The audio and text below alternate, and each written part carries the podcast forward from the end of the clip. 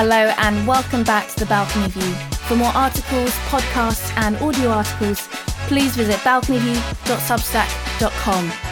And make sure to subscribe wherever you get your podcasts to make sure you never miss an episode. Right Relationship with the Body Part 2 Identity and the Body. Written by Katie Churchman.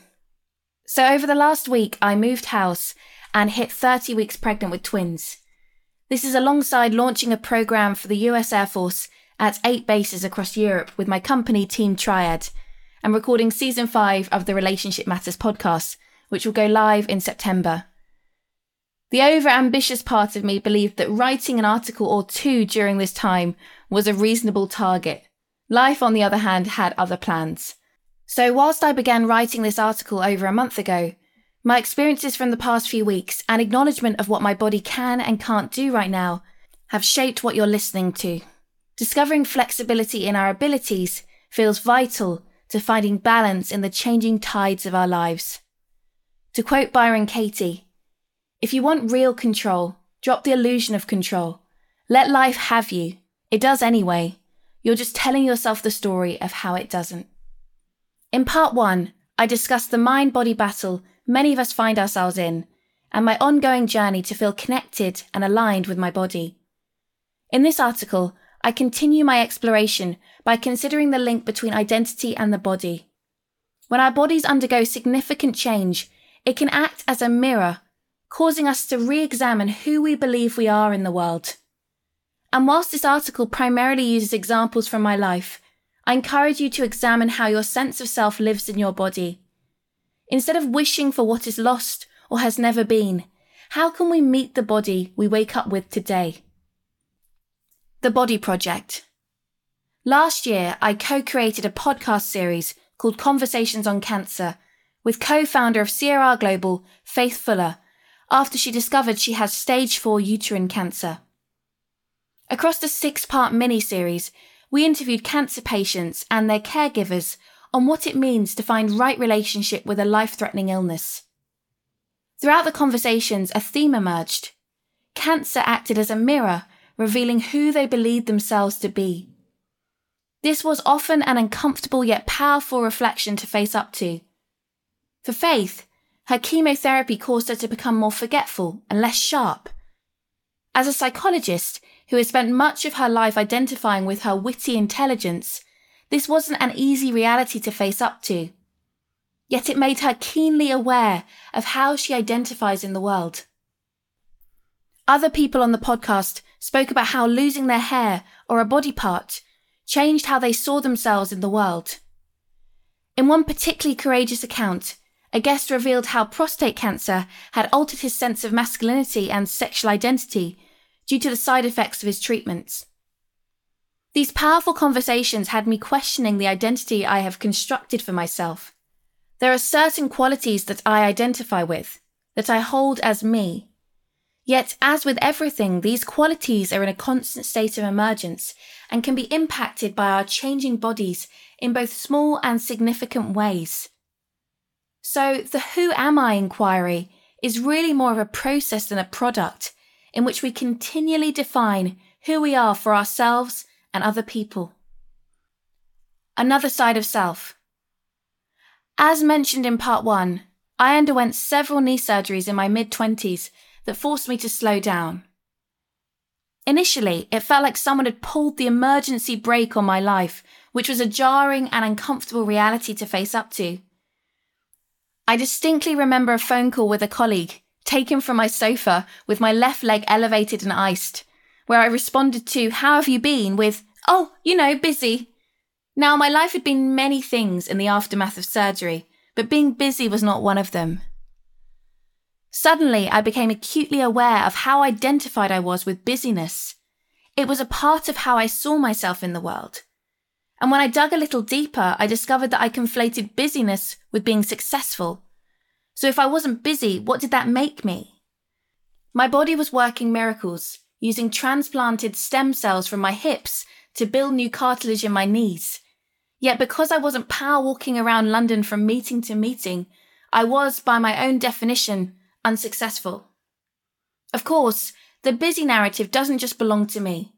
Society celebrates busyness and overachieving, which to a certain extent shapes how we see ourselves in the world. This became particularly apparent when living in the USA.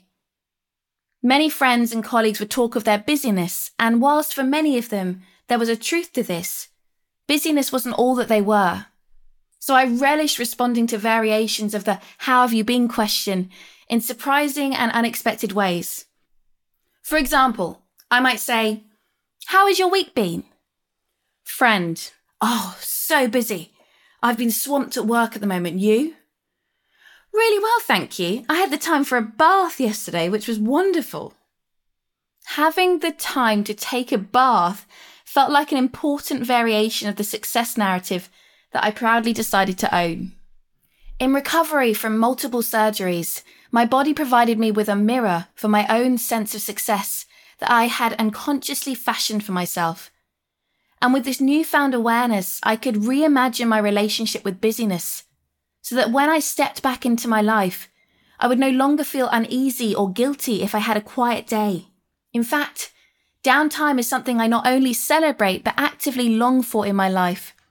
Finding space and time for myself each week is essential to my success equation. How am I strong? Pregnancy has provided another fascinating mirror for my sense of self. I like to think of myself as an active and energized person Throughout my pregnancy, I've been working hard to hold on to this sense of self, working out with a personal trainer twice a week and walking daily. However, the third trimester is proving to be a different beast. It turns out that growing two babies uses a lot of energy, and even tying my shoelaces is a daily challenge. Even still, I find myself cringing on the train when some kind person offers me their seat. And there have even been occasions where I've said, I'm fine, thanks, even though I've been desperate to sit. It's like I'm trying to prove a point. To whom? I'm not so sure. So once again, I did some digging. I got curious around my response and noticed that the word strong kept showing up. I like people to perceive me as strong. Yet I noticed that my definition of strength was extremely narrow. Rationally, I know that for me, building two babies requires much more strength than standing up on the train for three stops. Yet emotionally, I felt less than when I needed help. Once again, my body has been a valuable mirror, revealing this blind spot and bias to me. I wasn't respecting the strength of my pregnant body, which is different from, say, the 100 mile bike ride I completed last year, yet is still powerful and impressive in its own right. So I'm learning to lean into my body's diverse range of strengths which I know will continue to evolve and change as I journey through this life. Age, illness, and my roles will undoubtedly impact the kind of strength I need or am able to step into. And just because it doesn't fit my current definition of strength, it doesn't mean that I'm weak. Before pregnancy, I felt strong after hitting a 5k PB of 2151. Now, at 30 weeks pregnant with twins, I feel strong when I place trust in my body and give it what it needs, which may mean going for a walk, but more often than not means taking an afternoon nap. Self reflection. Our bodies offer us a window to our innermost thoughts and beliefs.